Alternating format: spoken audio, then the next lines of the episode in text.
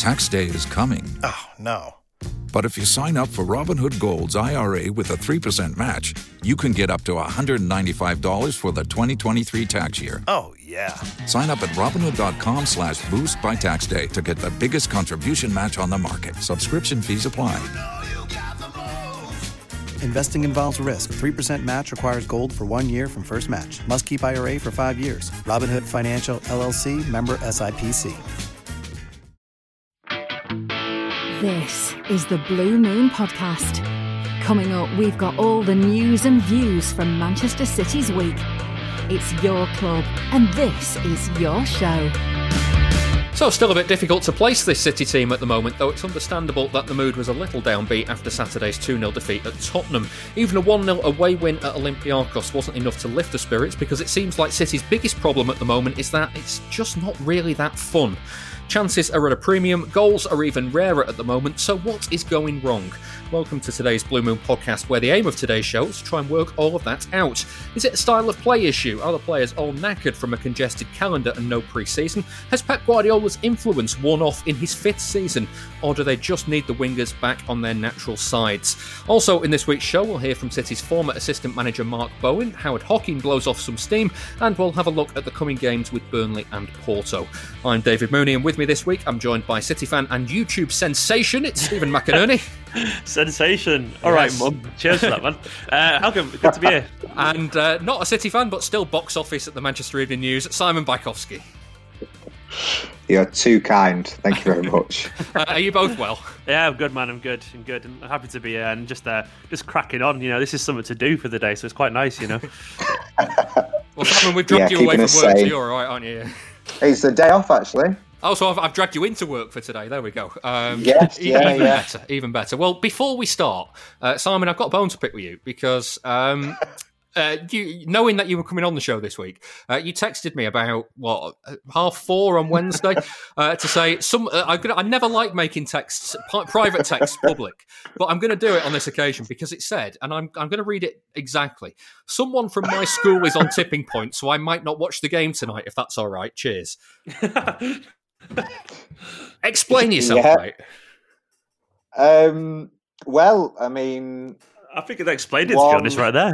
w- w- one was uh, round objects moving back and forth without much excitement, and The other the was other is tipping an point. excellent game show. Yeah. I, I, I'd, I'd like. I mean, first off, did you did the guy from school do any do, do well? Uh, he got he was he got to the final, but then he, he couldn't get the the prize. I, I should point out, me and you have a long running beef whereby I think that Tipping Point is the best game show ever, and you think it's the worst. Can It's- I just interrupt? I've never even heard of it. Well, it's Oh. okay. Uh, that that's okay because we have a lot of American listeners who there's a chance that they're going to be thinking this is just a bit odd. Um, It's I don't even know. Like, I don't even know if Americans know the concept of a two and a ten p machine. You know, like like. Oh, uh, is it, is it about tipping yeah. machines? Well, well when, when you yeah, yeah. When, when you think of, of like Las Vegas and gambling, you think like one arm bandits, you know, uh, roulette machines, blackjack, poker, all that sort of exciting stuff. And this is genu- genuinely a game show based on the 2p machines you get at the fun fair. I've just googled it. I recognise it actually. What a show! Yeah. Who came up with that? I love it. It's like something out of the eighties, isn't it? It's, it's Brilliant. it it just isn't any good though. Like, like the, the the aim of the game is to get the you put a coin in or a, a counter in the top of the machine. It pushes it onto the next level, and whoever can get the most over the bottom level is is the winner essentially. There's no skill, is there at all? There's It's absolutely no skill in it. It's and pointless. and and you've got the temerity to suggest that it's the best game show when you've got the likes of the chase and pointless on the other side.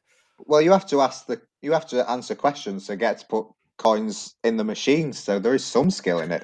There, there- yeah, but the, the the quality of the questions again, like. Uh, Uh, honestly, it's the only one I've I've ever seen people interrupt the question, thinking they know the answer, and the answer is is kind of it's, it's too lowbrow to what they hit. like, uh, I genuinely my, the, go to all the time, and I texted this to you on on Wednesday. the, the go to is spring and which other season, and the guy buzzes in because it's obvious that's you, you're thinking equinoxes, opposite sides of the year, spring and autumn, and he goes autumn with full confidence, and then Ben Shephard goes, "No, I can finish the question," and he says spring and which other season begins with the letter S. That's That's that actually we're that dumb. That's Yeah. incredible. That's I- you know, at. Swinter. I, I just, you know, happy happy to represent the common people on this show. so, uh, so yeah, um, let's let's let's drag it back, kicking and screaming to the, to the topic of the day and the football. Um, uh, speaking of kicking and, street and, and, screaming, that's kind of how it feels watching City sometimes at the moment. I want to thank Adam from uh, statcity.co.uk for the help on this. Uh, but uh, Stephen, I, I, want to give you get your reaction to some of these stats first off. Uh, five goals in the last six Premier League games for City. That's the same number as they scored in the first two games. Um, the last time that happened was at the back end of the 2009-10 season and the start of, uh, of 10-11. Uh, the last time that happened in, in one season on its own in a complete run was in April 2009. Uh, the world at that time uh, looked like this. Uh, the latest iPhone that you could buy was the 3G. Terry Wogan was still hosting Eurovision, and Michael Jackson was alive. Again, um, that's mad, absolutely mad. Um, yeah, I mean, it's not good, is it? Really? I mean, what the hell, 2009. What a simple time. um, but yeah, that's crazy. We're obviously not scoring goals. I mean, uh, in terms of the reaction to that, I guess it's kind of good that I think Guardiola knows about it. Uh, at least he did say after the Spurs game that something has to change, you know. So I, I did think there was actually signs, you know, in the Olympiacos game that he had tried something slightly different. No, it wasn't, you know, it wasn't like we didn't throw the baby out with the bathwater or anything like that. But um, I think it's pretty obvious that it's going to have to give. You know, we're going to have to start going. I know that sounds really basic, but we are going to have to start scoring goals. So we are going to have to start changing things um, because those figures are pretty bad. I mean, last time I checked, I think there was only like four or five teams who'd scored less goals than us this season. Uh, you know, in the Premier League. So it's I can't remember the exact number now, but it was something like that a couple of days ago, yeah. uh, and it has been a big issue. Obviously, there is the caveat. You know, we played so much of the season without strikers, and uh, which will affect anyone but it is it's kind of concerning, isn't it? But have we reached the, the, you know the point where it can't get any worse than that? So it has to get better. That's no, what think, it feels like. Things can always get worse, and City are the evidence of that. um, uh, historically, anyway. Uh, Simon, uh, th- th- I mean, there's more. The last time City had a negative goal difference at two different points in the season was 2007 and eight, 2007 eight, and the only reason for that was because on the final two games they lost to Liverpool and then Middlesbrough eight one. Um, and uh, you look at the uh, the expected goals for City's last three matches against Spurs. It's 1.21 for Spurs, 8.63 for City, and uh, the aggregate score across the three games is 6-2 to Spurs. I mean, this is not good. No, I, I, I think the the City Spurs is a different issue from what they've had for most of the season. In that, certainly last season and kind of a bit this year, against Spurs. They created very good chances, they just couldn't finish them. But generally, this season, and more worryingly, they've just not been able to create the quality chances that they have in previous seasons. That means they're scoring goals. And um, you know, you don't you don't want to miss the chances that you create, but you would rather create chances than miss them completely. Yeah, I was going to say, Stephen, that the difference this season seems to have been last season they were creating chances and missing them. Now they're missing the chances to create chances, if that makes sense. it kind of makes sense, yeah. Now I get what you're on about. I mean, um, it did actually. I think you. I think this might be you tweeted it. It did feel more like last season um, against Olympiacos, where at least we were creating chances and missing them, uh, which is a, is it a step in the right direction? I can't decide if that is or not. I mean, I guess the law of averages presumes that eventually we create enough, we're going to start scoring them.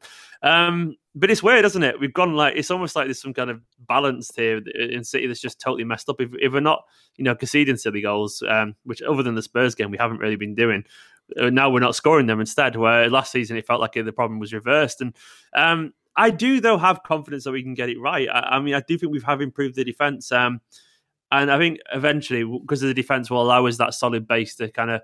Uh, build on, so to speak. I do think we'll, we'll, we'll find a way to start scoring goals. Um, I feel I don't know. I feel weirdly confident about it. I, I don't probably totally naive or something like that, but I, I think Guardiola teams don't usually struggle to score goals, and I don't see any reason why that this won't just end up being a couple of months blip. You know, I, I just think we'll get there. I think we'll get there. Uh, Simon, is is this a situation that is is I'm not going to say solved, but it's certainly helped by Aguero's return, isn't it? Um, it is, yeah, um, but I still think the problem's in creating chances rather than um, than taking them. Uh, I, I kind of Guardiola said something a few seasons ago about like his team being like marionettes on string, and if you pulled one string up, then the whole team would fall apart. And it's very much that kind of there's just something missing that's stopping the whole thing flowing. Um, but not not talking about the defense because as Stephen said, they've been pretty good. Um, aside from them, as as does anyone count as having a good season so far? Like I'd, I'd say maybe Phil Foden, but he's not started the last four league games. Yeah, um, it's it's difficult, isn't it? I mean, uh, the bigger picture as well. When you look at it, Stephen, it's that parked buses against City are not a new thing, are they?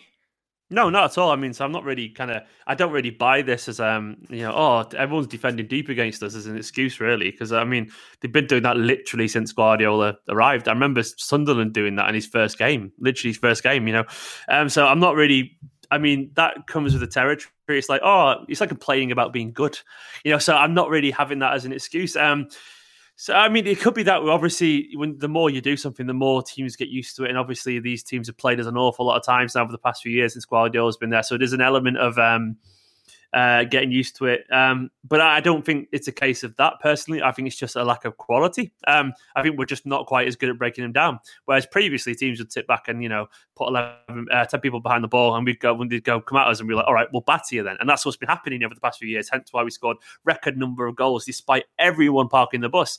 So I can't, we can't use that as an excuse. We just can't because it doesn't marry with what's going on. Go on. But, but, like Simon said, uh, uh, has anybody had a good game? Uh, uh, has anybody had a good season in front of that defence? Yeah, no, I agree. That's the point. It's a lack of quality. So I, I do think City aren't quite as um, as fluid going forward. I think Foden's had a good season. I actually believe that to be true. Even even if he has bizarrely, in my opinion, not played for the last few league games, I think that's genuinely a honestly stupid decision. I mean, like I just doesn't. I don't see any logic in it at all. And I love Guardiola, but I, I cannot see a single bit of logic other than putting the young guy in his place every now and then just because maybe he made a pass or two. But I feel like certain players in the City team are untouchable.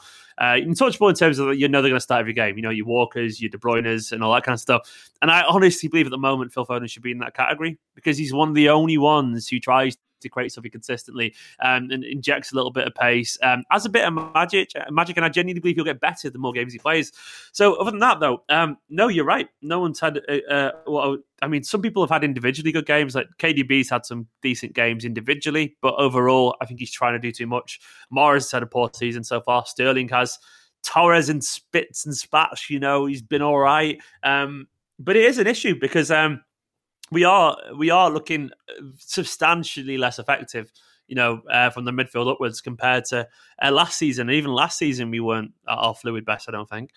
So there's the question, Simon. What does Phil Foden need to do to get more more minutes in the Premier League? Because if he's if he's been one of the most creative players that City have got at the moment, why is he not playing?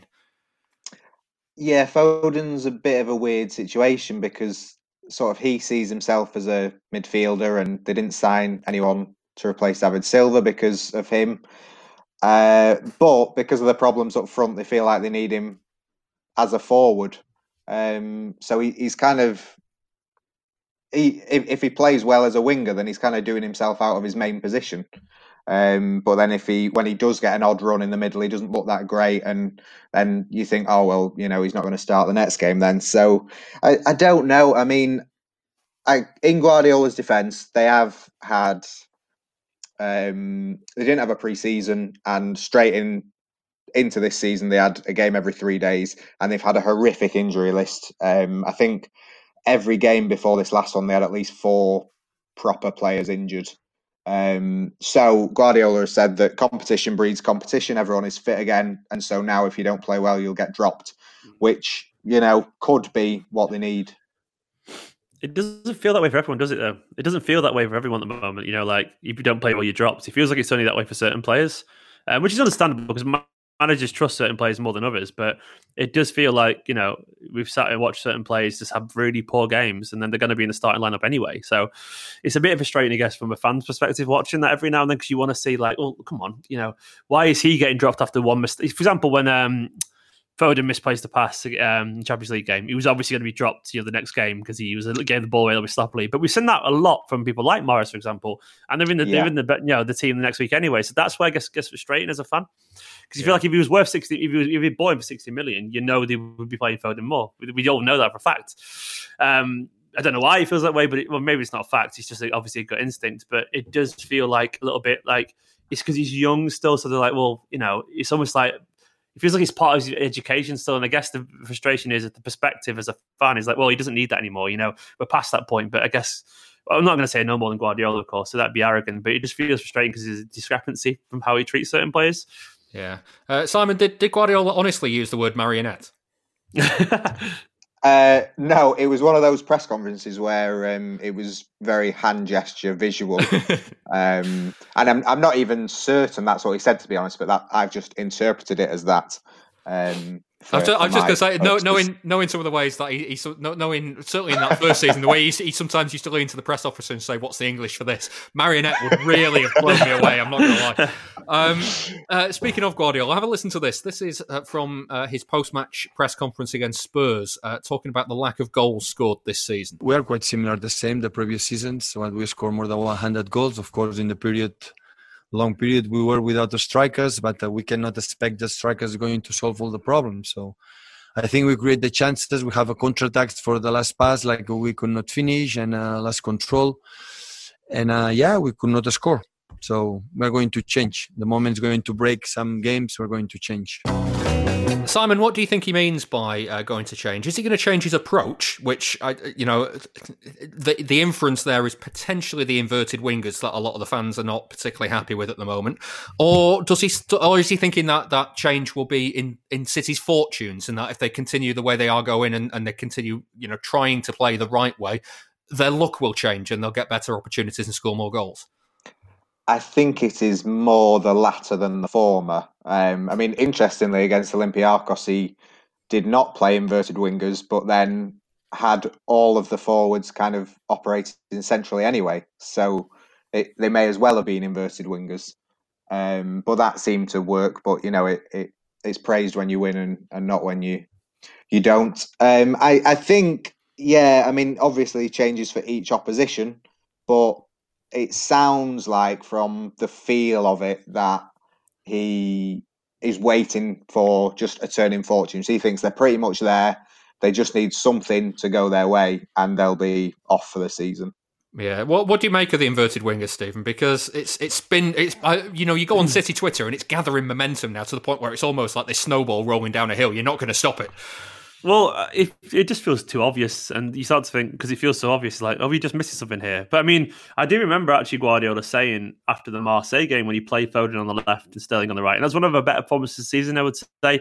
And um, I don't know who asked him, but someone put it to Guardiola: was the use of width useful? And this is a direct quote. He put. Um, said back to the journalist, "It's a good view. Congratulations. Um, against five at the back, you have to make the pitch high and wide. Raheem and Phil were exceptional, um, so he knows that. And he said also said it's impossible when facing deep defending to be narrow. So it makes you think. Well, Guardiola's actually said that, you know, as recently as a, a uh, less than a month ago. And I do think last night against Olympiacos, even though I, I actually agree the overall message that something will change by persistence, I do actually think last night felt a little bit different. Um, I honestly believe it did because I, even though obviously uh, Foden and Sterling tucked in a little bit, there was a lot more natural width from Mendy. Mendy was constantly overlapping, and I felt as, as a result of that, there was those little spaces between. Um, there was a lot, you know, the typically David Silva half spaces. There's a couple of times when Foden was doing that run in behind the fullback that David Silva used to do to get, you know, when he's just inside the 18 yard box and, uh, near the byline to put the ball back. David Silva was always there. And last night there was a few times where Phil Foden was actually doing that. Sterling wasn't quite as wide. Um, uh, and, and Cancelo as well wasn't quite as wide as Mendy was on the left. Um, but the ball, to be honest, rarely went over to the right. It felt like a lot of our attacks came down the left last night. Um, and I actually think that was a, a, a, a notable change. Um, now, obviously, Olympiacos aren't Spurs, um, but it did feel like he he'd uh, that was a, a, conscious decision to change that because um, to, kind, to, kind of intentionally stretch yeah, the, the, top end of the pitch. Yeah. Well, it was. I mean, after obviously we struggled to break Spurs down, and it, it, just looked like a lot wider. I would love to see the average positions. Unfortunately, I haven't got those stats, but I'd love to see it because it did feel an awful lot like City had an awful lot more width, and um, there was so many kind of crosses coming across the floor last night when there was none of that against Spurs, mainly because there's no overlappings, you know. Um, and we saw a slightly different game plan. Obviously, it wasn't perfect and it wasn't revolutionary or anything like that, but it did feel like a slightly different Man City to the last few weeks. And I don't know if that was just because he was playing certain players to get them fitness if you know what I mean. Like Mendy needs a game and and whatever, and Walker's rested, so Cancelo was on the right. Um, I'm not sure if it was because of that as opposed to direct intention, but it felt like that was the result of it anyway. And I kind of want to see more of that because we do need that natural width. And as Guardiola said it himself, you know, so I do wonder why he's why he's not going to against that, you know, why he's going to against his own words because it just doesn't yeah. seem to make sense. Simon, if if if if if if Mendy is is hmm. fit, uh, which again is is kind of a game by game thing at the moment, um, and if you've got you know Kyle Walker on the right hand side or, or Cancelo who has, has, has been excellent in the last few weeks, if they can offer the width, is there any problem in theory with having Mahrez on the on the uh, right and Sterling on the left? No, not necessarily. I think last night against Olympiacos showed that you can have sort of um, wingers playing slightly inside as long as you've got the the fullbacks on.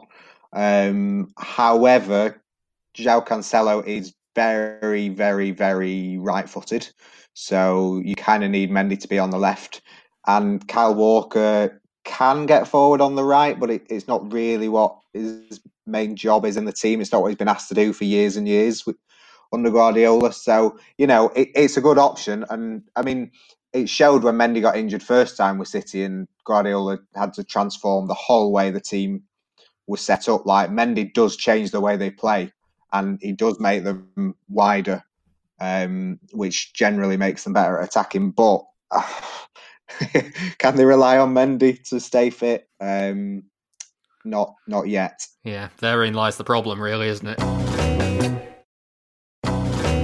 Let's talk for the, the final part of the of the first part of the show. Um, handball, because uh, are, are, there any complaints, Stephen, that, that City's equaliser in inverted commas at Spurs was disallowed? Um, it's tough, isn't it? It's one of those things where uh, you know the whole cliche about get against you, you don't want it for you, you do kind of thing. You know what I mean?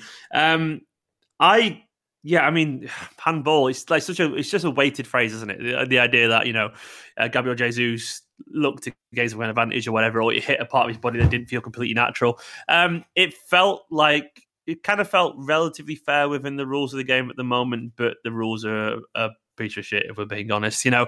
Um, and it's just um, it's annoying, isn't it? I, I, I just hate football at the moment, you know, with all this kind of stuff and like this constant focus on, you know, um, uh, tiny little details like where, where what inch did that hit his arm and all this kind of stuff, you know. And I, it's it's just tiring. It's just genuinely tiring. Like I put it to you though that if if if there was no VAR and that was Mike Dean making that decision that he'd handballed it with the laws as they are today, if that hadn't been looked at on the video, we'd have gone, yeah, it's probably handball. I don't see. I don't think upper arms handball personally, but that's a personal thing. You know, like that's very much. I mean, we all have our own interpretations, don't we, of what we think it is? And um, yeah, maybe you're right. Maybe you're right. Um, I guess we will we'll never know really, but I think we probably all agree that this absolute obsession with everything at the moment is just it's just everything's about referees, and I'm so bored of talking about referees. You remember it was meant to solve all the referee problems, this VAR thing, and now the, now football now football is more about referees than ever, you know. And um and again, the handball rule is um I, was it Kevin? It was Kevin De Bruyne, wasn't it? He said how the rules have changed more in the past three years than they had in the first nine years of his career, or something like that. And it's getting very, very confusing. And he's he's got a point with that. You know, um, it's like just the confusion around football at the moment is just oh, tiring. What what I would say, Simon, is um, even if that goal had stood, I'm not confident yeah. that City would have gone on to win the game. Does that make sense? The way that game had panned out to that point, anyway. Yeah, yeah, I think that's true. Um, but I think certainly last season, the morale of the team and the squad was kind of took took a hit from decisions like that going against them. Um, and so, if you start to get decisions like that for you, then maybe um, you know you you turn around. I I just think you know we kind of need more transparency in these decisions, and because it was complicated more by uh, Mike Dean touching the t-shirt part of his arm to indicate handball. Um, now that might be because that's the gesture he's used to making, but now that handball isn't the upper part of the arm, um, it, you know, if Mike Dean had come out, or you know, if referees were heaven forbid allowed to explain the decisions and said, "Yeah, that's touched the upper part of his arm or that's touched his bicep, so it is handball, then it would have been fine. Or I don't know if you get like Hawkeye cricket and you get thermo image cameras to uh, to see which part of the arm it's touched. Oh, it's horrible! it's horrible. Um, Get but- out of football. but, but this, is, this this is the thing though isn't it because um, like uh, like even if it's touched if it's touched the exact mark on the on, on the arm that is that the VAR has decided is the t-shirt line um, it's Yeah. on the line in like like on like if it's a penalty if it's on the line it's considered in the box but like if it's if it's on the line of the t-shirt is that on the arm or is it off the arm you know what I mean Uh, yeah, I mean, I could find out, but I can't be bothered. Um, it's I don't, I don't think anyone knows. That's the thing. Like genuinely, no, no. But I'm, I mean, I thought it looked handball, but then when I saw it slowed down, I can't actually see it hitting his bicep. I can see it hitting the t-shirt part of his arm, but um, I can't see it hitting below the line to make it handball. So no, not did- no. can Mike Dean is that what he's seen, or is he seen the upper party? It just, you know, I don't think you mind decisions. Well, obviously they do mind decisions going against them, but you don't mind as much if it's explained to you because then you can say, right, well, you're right or you're wrong. Whereas there's too much at the minute where it's just like nobody knows. Yeah, and I think the uh, uh, my my point, I think, with this handball though, is that if if this wasn't a a referee looking at the monitor, we wouldn't consider it a controversy. It's it's just because he's gone over to the monitor and checked it on the on the on the monitor that that we've gone. Oh well, it's it's a big VAR controversy. I can't really understand what's happened, and like ultimately, he's he's seen it. It's his hand. That's that's what's happened. But did it? Yeah. what what part of the arm has he seen it hit?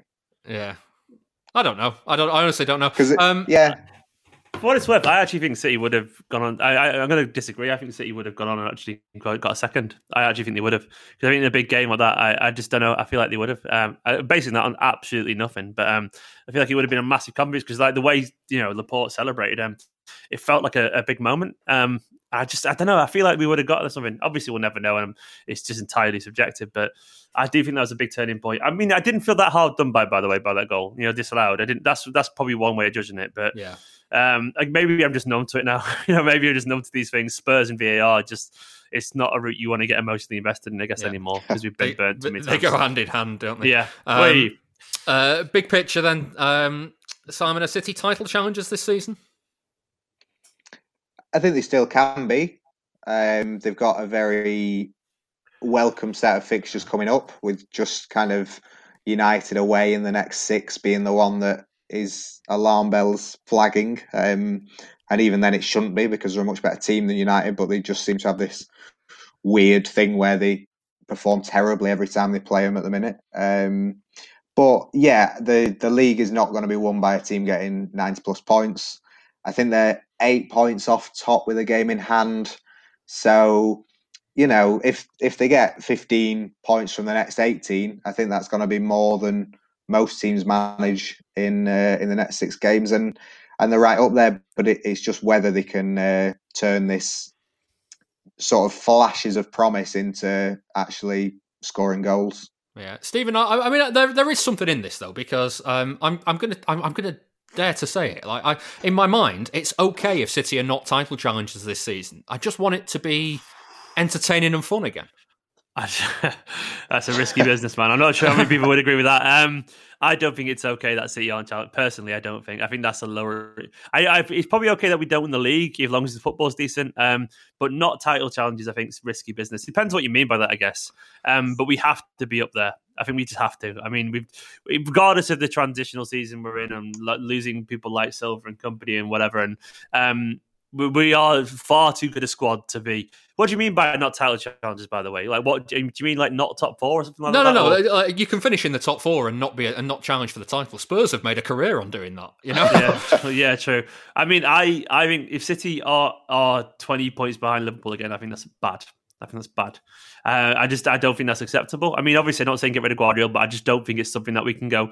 I mean, to be honest, as well, I think the things go hand in hand. I mean, if we're twenty points behind Liverpool, we, we're not, we're not going to have fun, you know. So, like, I, we're not. It means we're not scoring goals and not winning games. So, I mean, I'm being relatively facetious there, but um, I mean, yeah, of course, if City start banging goals in and then you know occasionally lose one four three or something like that, um, can we? Is it possible to enjoy that anymore? You know, have we been spoiled too much? Obviously, some fans will be less upset than others, but there's an element of like, well, um, is that you know is that acceptable? You know, because obviously, given the money we spent on the defenders as well, and I hate to be that guy, but we have signed two centre backs, you know, and we have got you know you know a really expensive fullback, so is it like acceptable then to score loads of goals and also concede loads to lose games?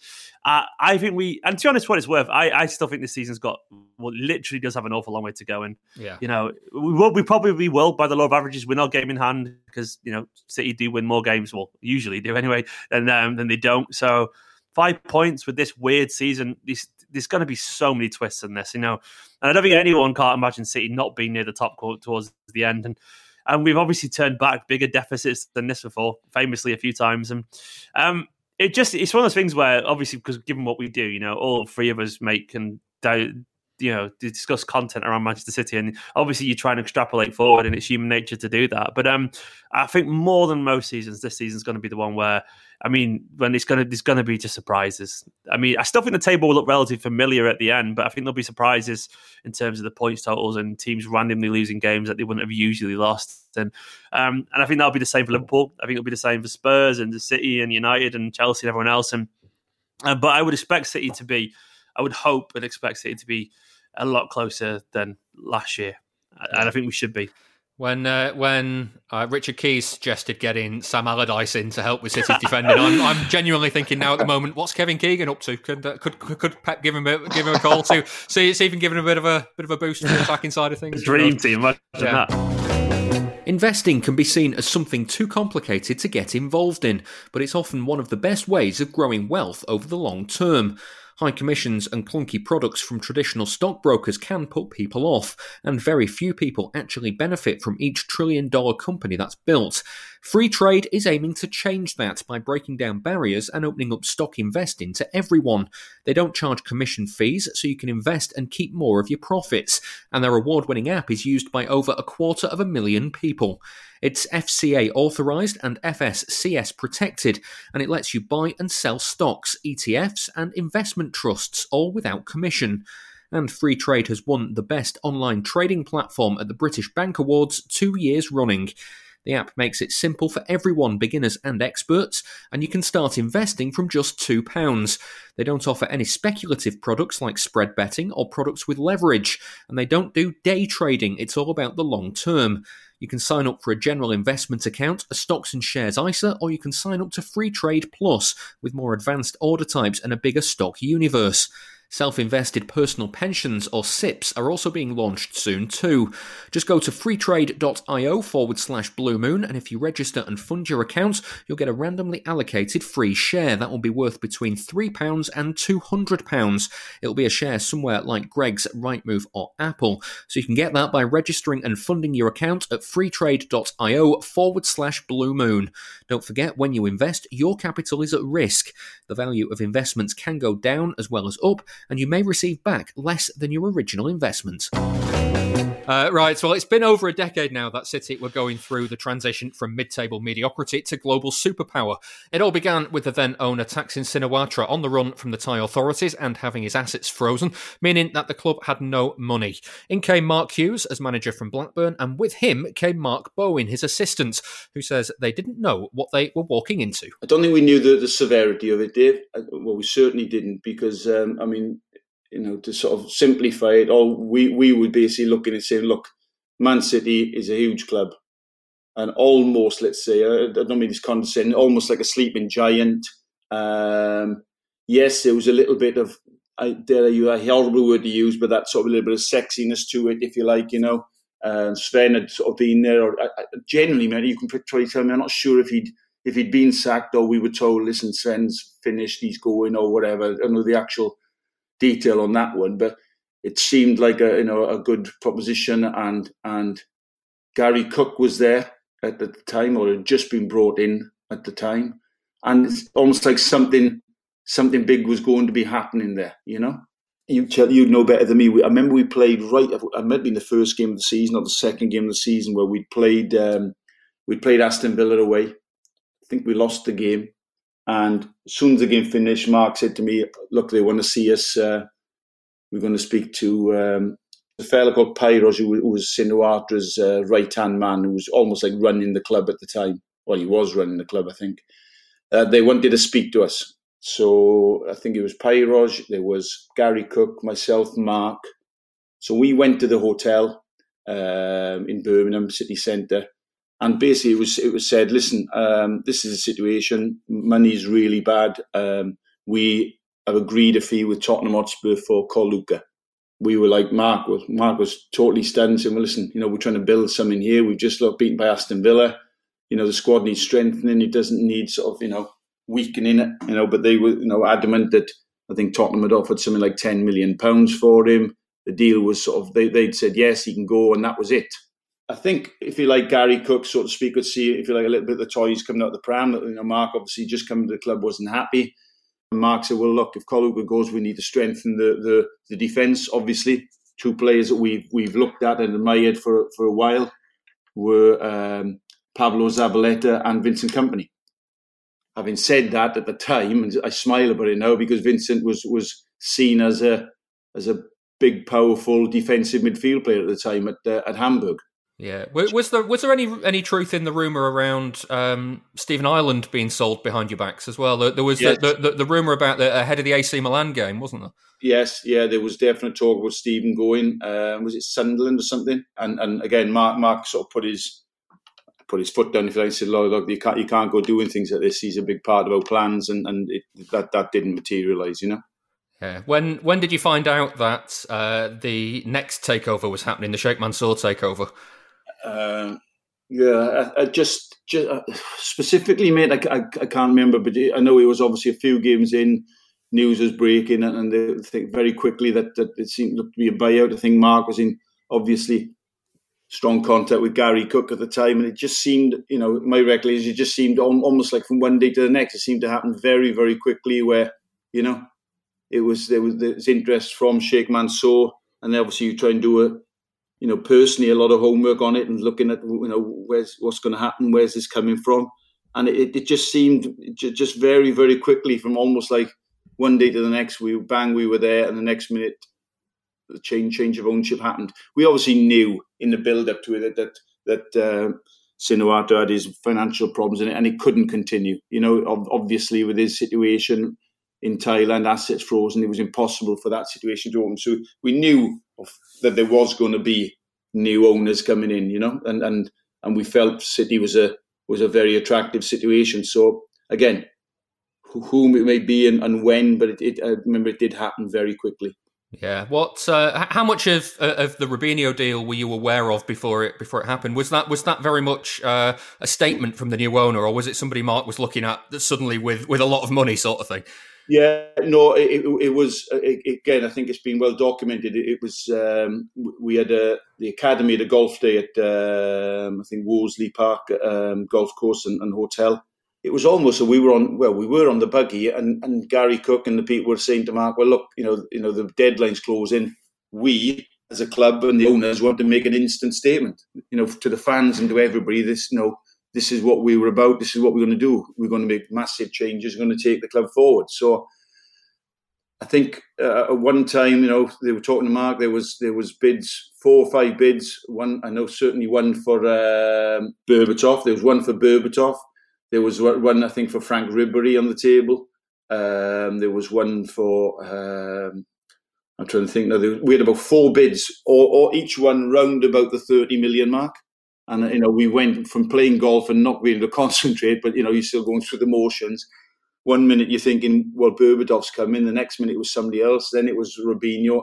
I have to confess, I don't think we knew, we didn't know a lot about Robinho at the time, other than he was a mercurial talent at, at, at Real Madrid uh, genuinely, you'd, you'd, probably look at the the you know the the players, the, the three or four players that we'd sort of almost like targeted, and thinking what one would fit in best to the way we wanted to go forward. And to say, for all his talent, Robinho was probably the least of the most attractive in terms of you know we just felt he didn't he didn't probably need like a, a you know physically that type of player. You know, we, you know a Berbatov, somebody could go, you know really go and lead the line up front and score goals, uh, even like a, a Ribery type of player. But it didn't. I suppose if we had a real choice, if you like, at the time, I suppose I suppose Robinho would have been down the list of the three or four. You know.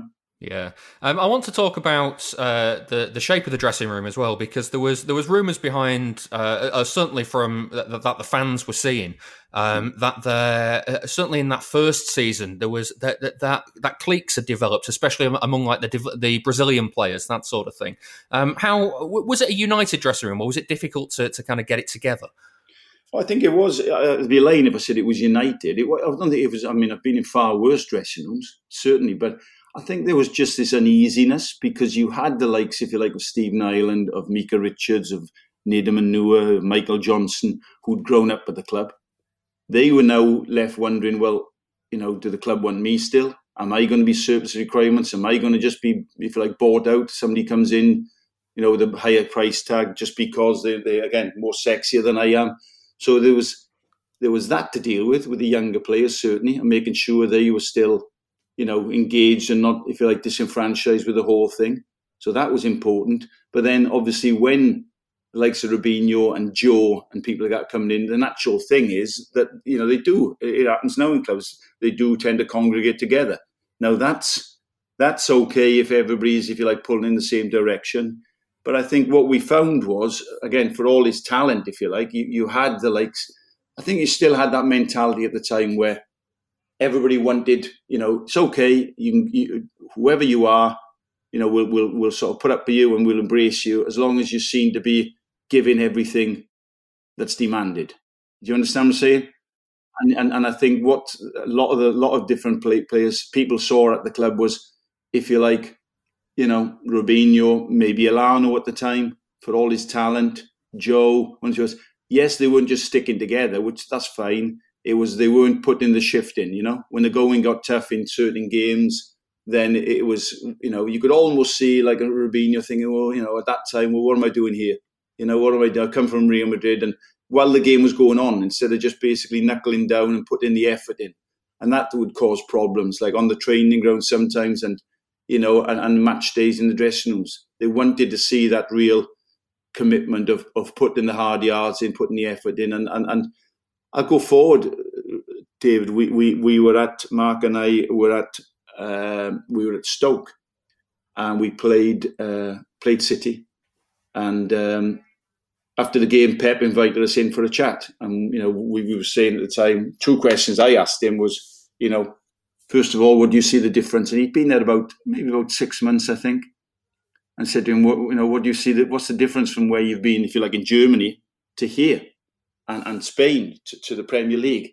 And straight away he turned around and he said, I just feel here, he said, nobody nobody lays down and dies. You know?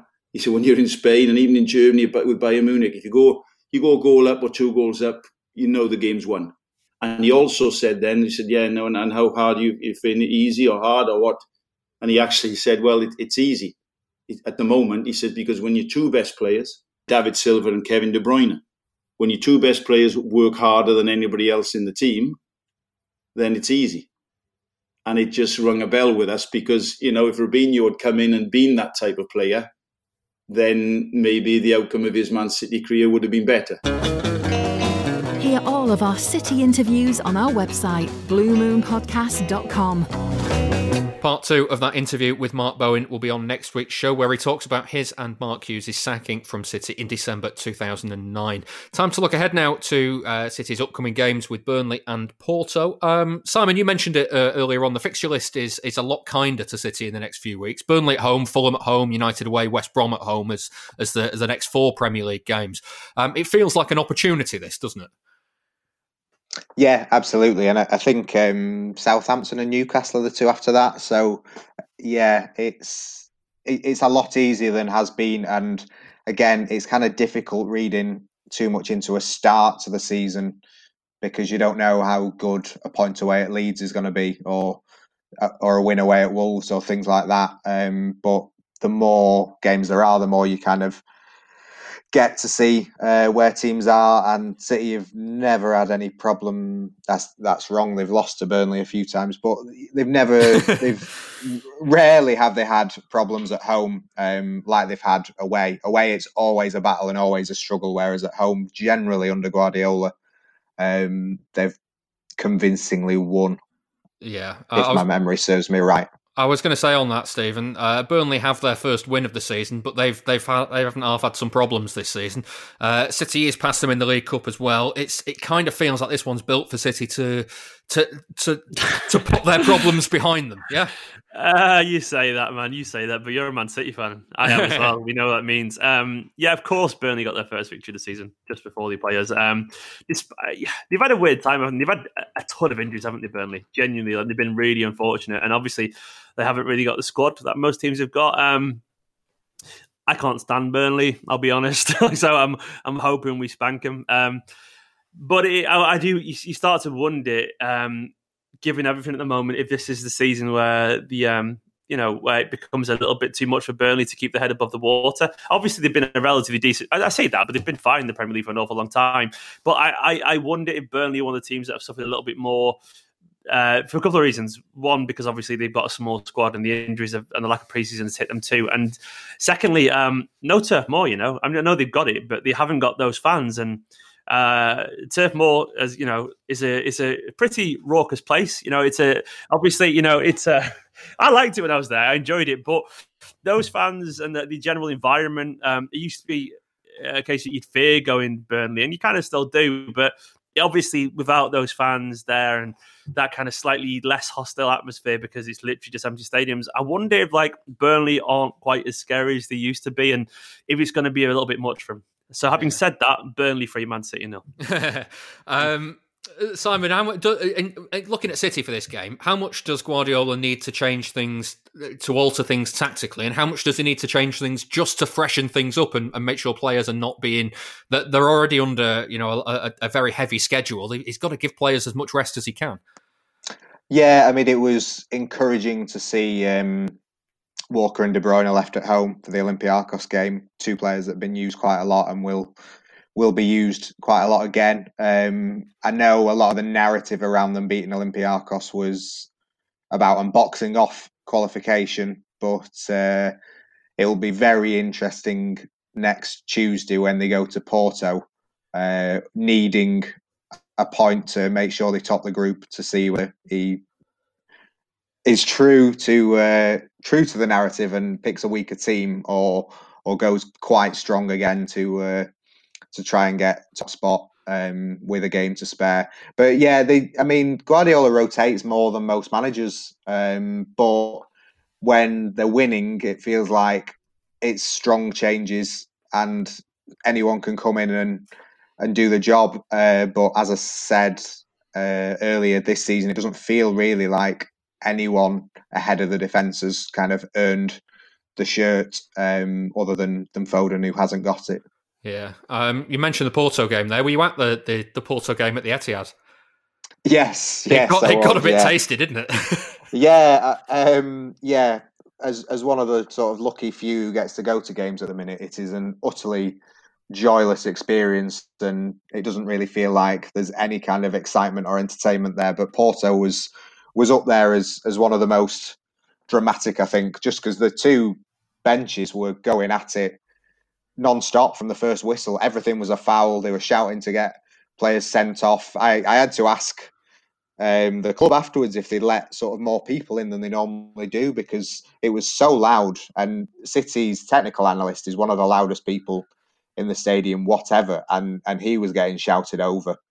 Um, there was like there were Porto staff having a go at like Adrian Bernabei. Um, Fernandinho was giving it back. Pep was trying to play peacemaker and then getting involved with uh, the manager as well. They didn't shake hands at the end. It, it yeah, it, it's going to be tasty. Known aren't they? Porto's coaching yeah. team are known for being a bit um, massive know, shit. Yeah. that's, that's yeah. so, so yeah. Could, could this get quite tasty then? Yeah, yeah, I'd expect it to. Yeah. Yeah. Tommy Doyle for, for two foot early on just to get going. Go on, Tommy lad. uh, yeah, so I mean, when you when you consider all of that in in mind, uh, Stephen, a point away at Porto be a good result. Top the group, get it get it done, get out there. We know injuries. Yeah, I mean, obviously the job's done, isn't it? So it doesn't really matter um, what the result is, and um, I think we probably will get a point or so, or something like that. Um, I just want to see the academy lads now. Honestly, I want to see some players rested. I want to see Tommy Doyle, Cole Palmer get a game or something like that. Because um, I mean, it's just one of those chances as well for Guardiola to experiment a little bit. You know, rest a few players, give those. Uh, to be probably good actually as well that Porto have got something to play for still, and you know, obviously they're going to go for it. Um, they're feisty as well that we know. So maybe it's good for the couple of academy lads that'll probably get a start. They're going to be in a game that's a dead rubber, but also not at the same time. You know, so it's going to be an actual. I think it'll be an interesting game because um yes there is something riding on it for Porto still. Uh, so I think it's going to be a really good test for this a couple of the young lads I should say that I should be the first team fully now but I, I, still think I honestly think Doyle and Palmer maybe get a, get a game on that. Um, and I'm glad there is an edge to it because obviously those dead rubber games at the end of the Champions League group are always really really boring and um I, uh, and Porto yeah bring it on. Hopefully it's fun yeah, well, uh, let's let's uh, let's wait and see what happens on that front. But uh, you know, it's uh, I, I, do like Simon. I, uh, I reckon it could get a little bit tasty. Uh, we remain on 170 pounds for the Christie so far for the charity bet after no wins in the last week. William Hill is giving each of the panel a 10 pound correct score single on City's games. The winnings going to the Cancer Hospital in Manchester. starting off with Burnley. Simon, what have you got? Three 0 to Manchester City. that's 11 to two and 55 pounds. what have you gone for for Porto as well? Do do the odds lengthen if I add in that Sean Dyche will moan after the game about not getting at least one penalty? uh, I, I I don't know. I think that's evens. That um, right. I, I, I don't think it yeah. will help your cause. Yeah.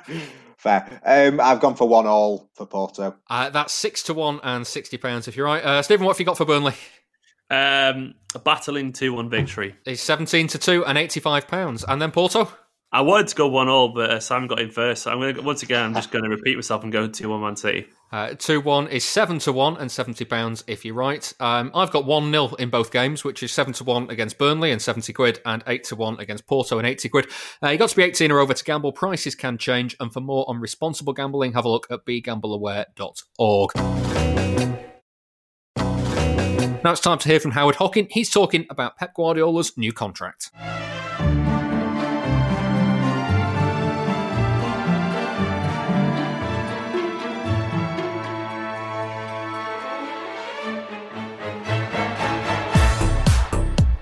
This week I thought it was time for a pep talk. I've talked about him elsewhere this week when discussing the defeat to Spurs, but felt there was enough new stuff for me to mention without fear of repetition. He is a fascinating individual after all. And let's admit it, flawed enough to merit discussion, as it's fair to say things aren't going exactly to plan right now. This podcast is about flawed individuals, though one is more flawed than the other. More on him later. But we cannot live in the past. By offering Pep a new two year contract, and him of course taking it, that is kind of what we were doing. This contract is not a reward for recent performance levels. It's a symbol of faith in a man who has reached the highest peaks and who we think will be reaching them again in the future with our football club. Sadly, it's not inevitable those peaks will be reached though. Not many managers would have been offered that contract in this situation, but then other managers are not Pep Guardiola. Either way, what he has done in the past matters little to the immediate future now. For me, the slate is wiped clean and he's here to deliver more success and justify the new contract he has got. He is his own biggest critic, so will know what is necessary and will agree probably everything I've just said. So why did he sign that contract? Up for a fight? To leave a new legacy? Because he believes in himself? All of the above? I guess we'll find out. Either way, Pep is close to unsackable at City, but that should not be a potential issue when he's unlikely to outstay his welcome anyway, a man who would quit if he felt he was not up to the job. So by definition he thinks he is, and he says there will be changes, it's good to hear, even if it is stating the obvious. We will see what those changes are. But can solutions only be found with another huge outlay of money? How does that make us any better than United? Well, the striker issue probably does require a big outlay, and you'll hear no complaints from me if huge briefcases of cash entice Haaland or Mbappe to East Manchester. But elsewhere, solutions need to be found away from that metaphorical war chest. The changes must be tactical and operational as much as in personnel. City already have one of the best squads in Europe. We should be competing for titles right now, even if this season follows few rules and there are plenty of extenuating circumstances.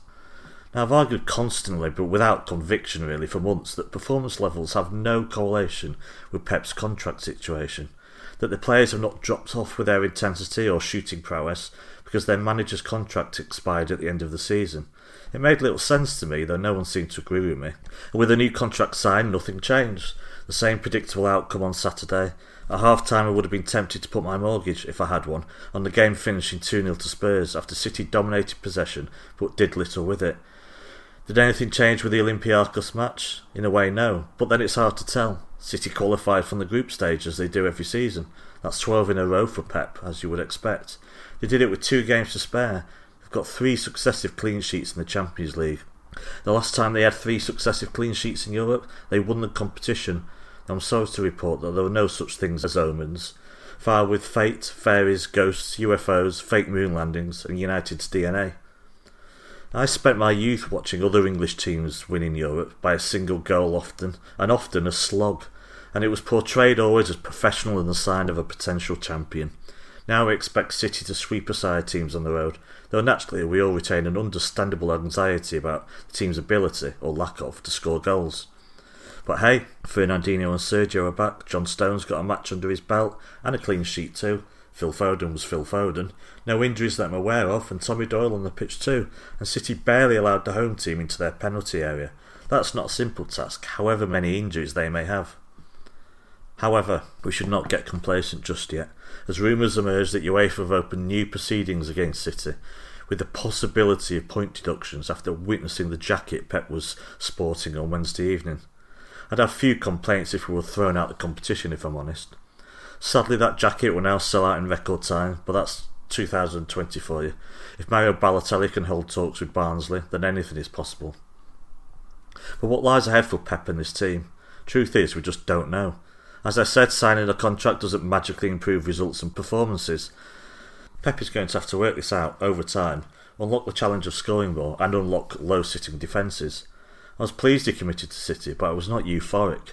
He needs to win us over once more, or me at least, but I know there's others as well. But having sat at home for eight months largely, I'm probably expecting too much of my football team to lift the gloom that hangs over the world right now.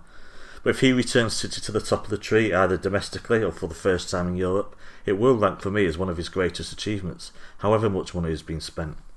Time will tell. Now, finally, as you will know on Wednesday, just prior to City's kick-off, news emerged that Maradona had died, aged 60.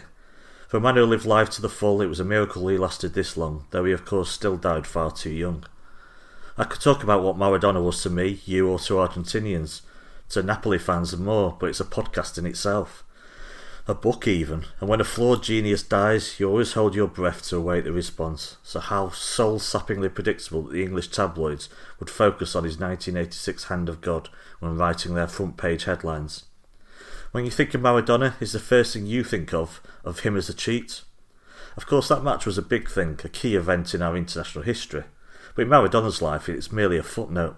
You don't need to cover his death from an English perspective, just cover it from his life perspective. Fact is, most footballers cheat all the time. It's about getting away with what you can, testing the officials, trying to bring marginal or large gains to your team. Claiming for a throw in that you know is not yours might not compare to punching a ball into the net, but it's still cheating, as is diving, feigning injury, trying to get other players sent off, and the raft of other things we witness in every single football match. Anyway, I'm almost glad, even as an Englishman, of that handball goal now, having seen what sort of man Peter Shilton is, and it should be the least surprising news of the year to see him whining in a Daily Mail article about an incident 34 years ago. Classy obituary, Peter. Classy paper. Maradona, like the man who died 15 years to the day previous, George Best, wasted much of his career, and like Best, wasted his body too and died too young. But what they could do with a football transcended everything else, including their many flaws and missteps. We shouldn't ignore those flaws, because they are accountable for them. But what he achieved at his peak surpasses everyone else for me. We can and should separate what happens on the pitch and what happens off it. We do that with geniuses, though. We, we allow leeway for their mistakes because we're mesmerised by their aura, personality, and the mastering of their craft. In Argentina, there will be three days of mourning where he is revered as a god would be. He is a god to them. He symbolised them, he represented them. He put in perhaps the greatest set of World Cup finals performances ever seen in 86. He dragged his club to league titles twice, Two league titles they were never expected to compete for, let alone win. I don't like ranking footballers, but for me, I think he's the most naturally gifted of them all. Of course, Messi is the other one in the conversation. Think of the effect he had on football, good and bad. Think of how his relationship with the football differed from everyone else's. Rest in peace, Diego Armando Maradona, because I think we may never see his like again. And for the record, Maradona described George Best as even crazier than him. I'm Clyde Tyldesley. Yeah, yeah, I know. Yeah, Barmy Night, Barcelona, all that. Yeah, that Clyde Tyldesley. Um, you're listening to the Blue Moon podcast. Enjoy. This is the Blue Moon Podcast. But don't worry, it'll be over soon. Howard Hockin there. Now, uh, before we get into Ask the Panel, uh, we've learned today that uh, Manchester is going to be in Tier 3 under the new government restrictions, Simon. So uh, you'll, you'll still be going to the Etihad, but there'll be no fans allowed back in at the moment. How's, how's, about, how's that sound? Uh, the same as it sounded for the last eight months, really. Um, I mean, it, you know, it's a it, it's a dreadful situation. Um, we just have to kind of hope that um, if the fans get back as, as soon as they can. Yeah. Um, Stephen, are you in any rush to get back at the moment? Um, not really, if I'm being honest. I mean, like, I. I, I was actually lucky to go. I, I went to. I was on one of the city shows as well, and um, with the City Liverpool game, I got invited onto their YouTube channel show, and I was actually it was weird being in the, the stadium and just it, it's not as Sam said, it's not fun. It was I didn't really like it. I'm being honest, watching football in a stadium with no fans there, it was it was kind of surreal and a bit kind of dead and a bit um, depressing, if I'm being honest. And I've got a feeling having 4,000 fans in the stadium will probably feel slightly similar and be a bit underwhelming, especially if they're going to do all these things where, oh, you're not allowed to sing too much and no hugging and no celebrating. And uh, that isn't football, you know. It's like, I would kind of rather personally just kind of not have it until we can have it. You know, I mean, that's I, I understand anyone who feels differently, but um, I, am so bored of like the sanitized versions of so many things that I love, and I kind of don't want to remember them in a different way. You know, yeah. um, so personally, I I mean, I remember going. To, it's not the same, of course, but going to cinema is kind of fun. But sitting in the cinema, you know, with a mask on is like it feels like oh, I kind of wish I wasn't doing that. Obviously, you do it obviously because you're a conscientious person, but even that felt a bit different. You know, and like and going to football and you know I, am going to presume it's the same. You know, stood there, you know, mask on, not really allowed to sing too much. Everyone stood really far apart, silent. I can imagine it's going to just be a, a little bit like this is a bit sad. You know, it's a bit awkward and a bit odd. And to be honest as well, if we're, if we're, looking at it from a player's perspective, if you've got 4,000 people spread out massively with 20 seats between them, stood there in silence, arm crossed, it's kind of a bit surreal, isn't it? It's like a, it's like a Radiohead video or something. So it's yeah. like, I, like, I can't imagine anything weirder than that. And I'm not sure if that's one of those things where you think it's going to improve things, but it actually makes you feel a little bit like, oh, this is naff. Can we not just have it back properly? But having yeah. said that, you know, it could make, bring a lot of joy to some people. So, you know, the, the more steps back towards normality, the better. But I kind of just want to wait you know, wait wait until things look a lot, you know, a lot healthier. Simon, can you have a fair competition if some teams can have fans in and others can't? Uh, that is a very good question. Um, yeah, maybe. Um, I don't know. You've put me on the spot there. Sorry. I would say, um, yeah, I think as as Stephen says, it's not necessarily going to be the lift that people think it is for the team if there's 2,000 fans in who can't clap or uh, they can clap, they can't shout or whatever the rules are. Yeah. Um, I, it's going to be a long, long way before um, we feel like we're anywhere close to to normal. Um, interestingly, last night with the Olympiacos game, um, our picture editor messaged me after City's goal and said, um, you know, the the players' goal celebrations are terrible. You can never get a good shot of them kind of celebrating anymore because uh, and and it's like well yeah because there's no one to celebrate with.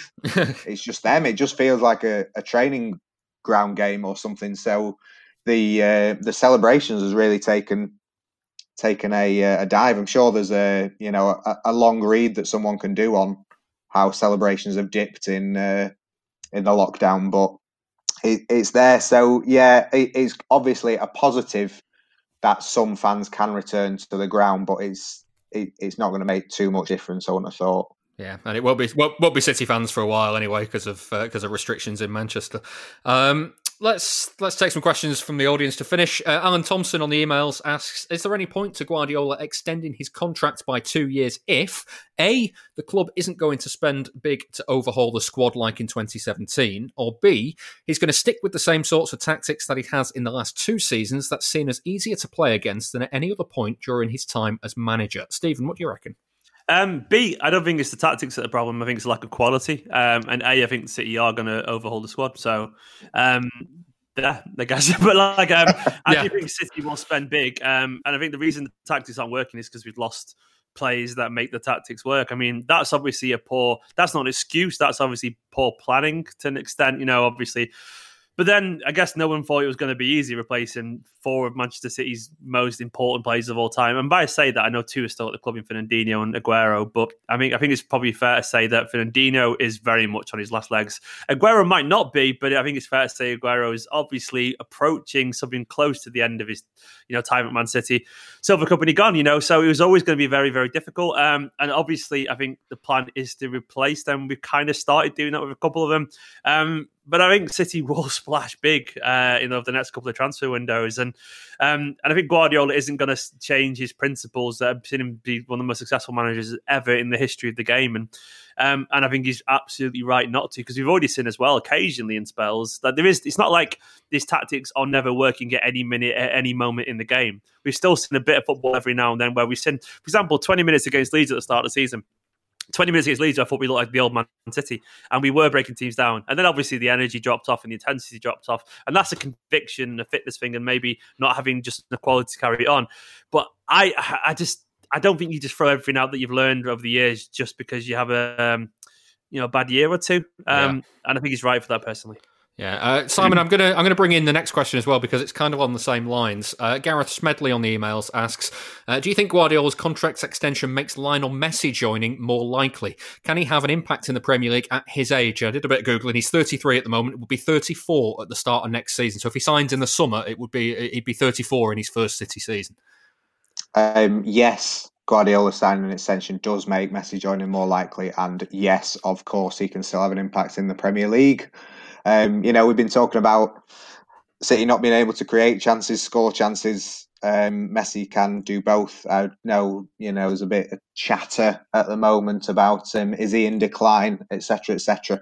Um, he's still the best player in the world, um, and he would be an asset, a, a, a, huge asset to the team, as well as being a very big asset to the the City football group. Um, and I think Guardiola uh, touching on Alan's question a bit, Guardiola remains a big asset in in the transfer market because players want to come and play with what they see as the best manager in the world. Um, so, I mean, City are delighted to have him because if anyone is going to sort of rebuild the team and keep ideas fresh, he's one of the best bets around. Um, but also, you're more likely to be able to bring in the players that you want to bring in, including Messi, if Guardiola is there. Yeah. Uh, final question for the show comes from Blue Car on Twitter. Uh, he asks if you could sign one player from City's past to fix the issues they've got in this team, who would you pick and why? So uh, I'm, I'm going to throw this to the City fan. So it's over to you, Stephen.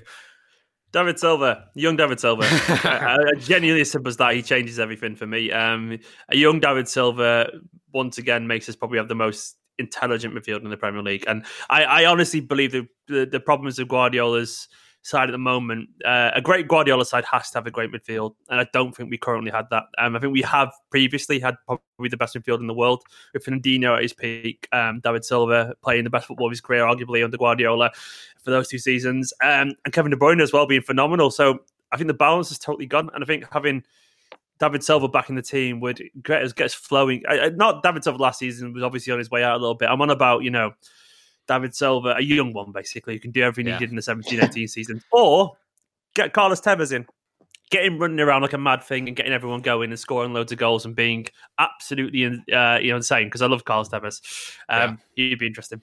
I, uh, I, I'll go on then, Simon. I was going to say, make the case for uh, for for bringing in Christian Negouai or Joey Barton or Claudio Reyna or someone like that.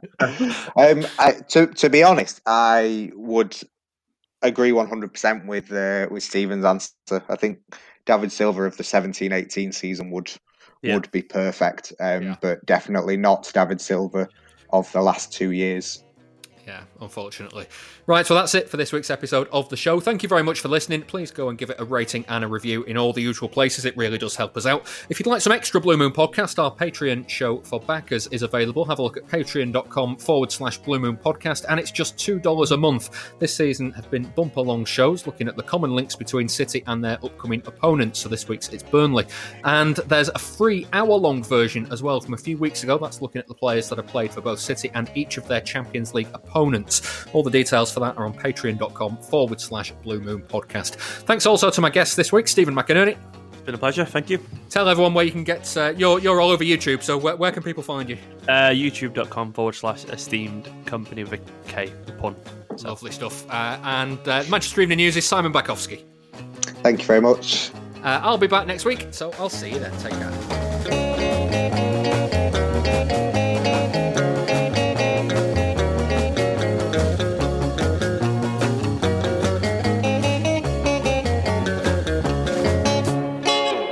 Was the Blue Moon Podcast. Please support the show. Patreon.com forward slash Blue Moon Podcast.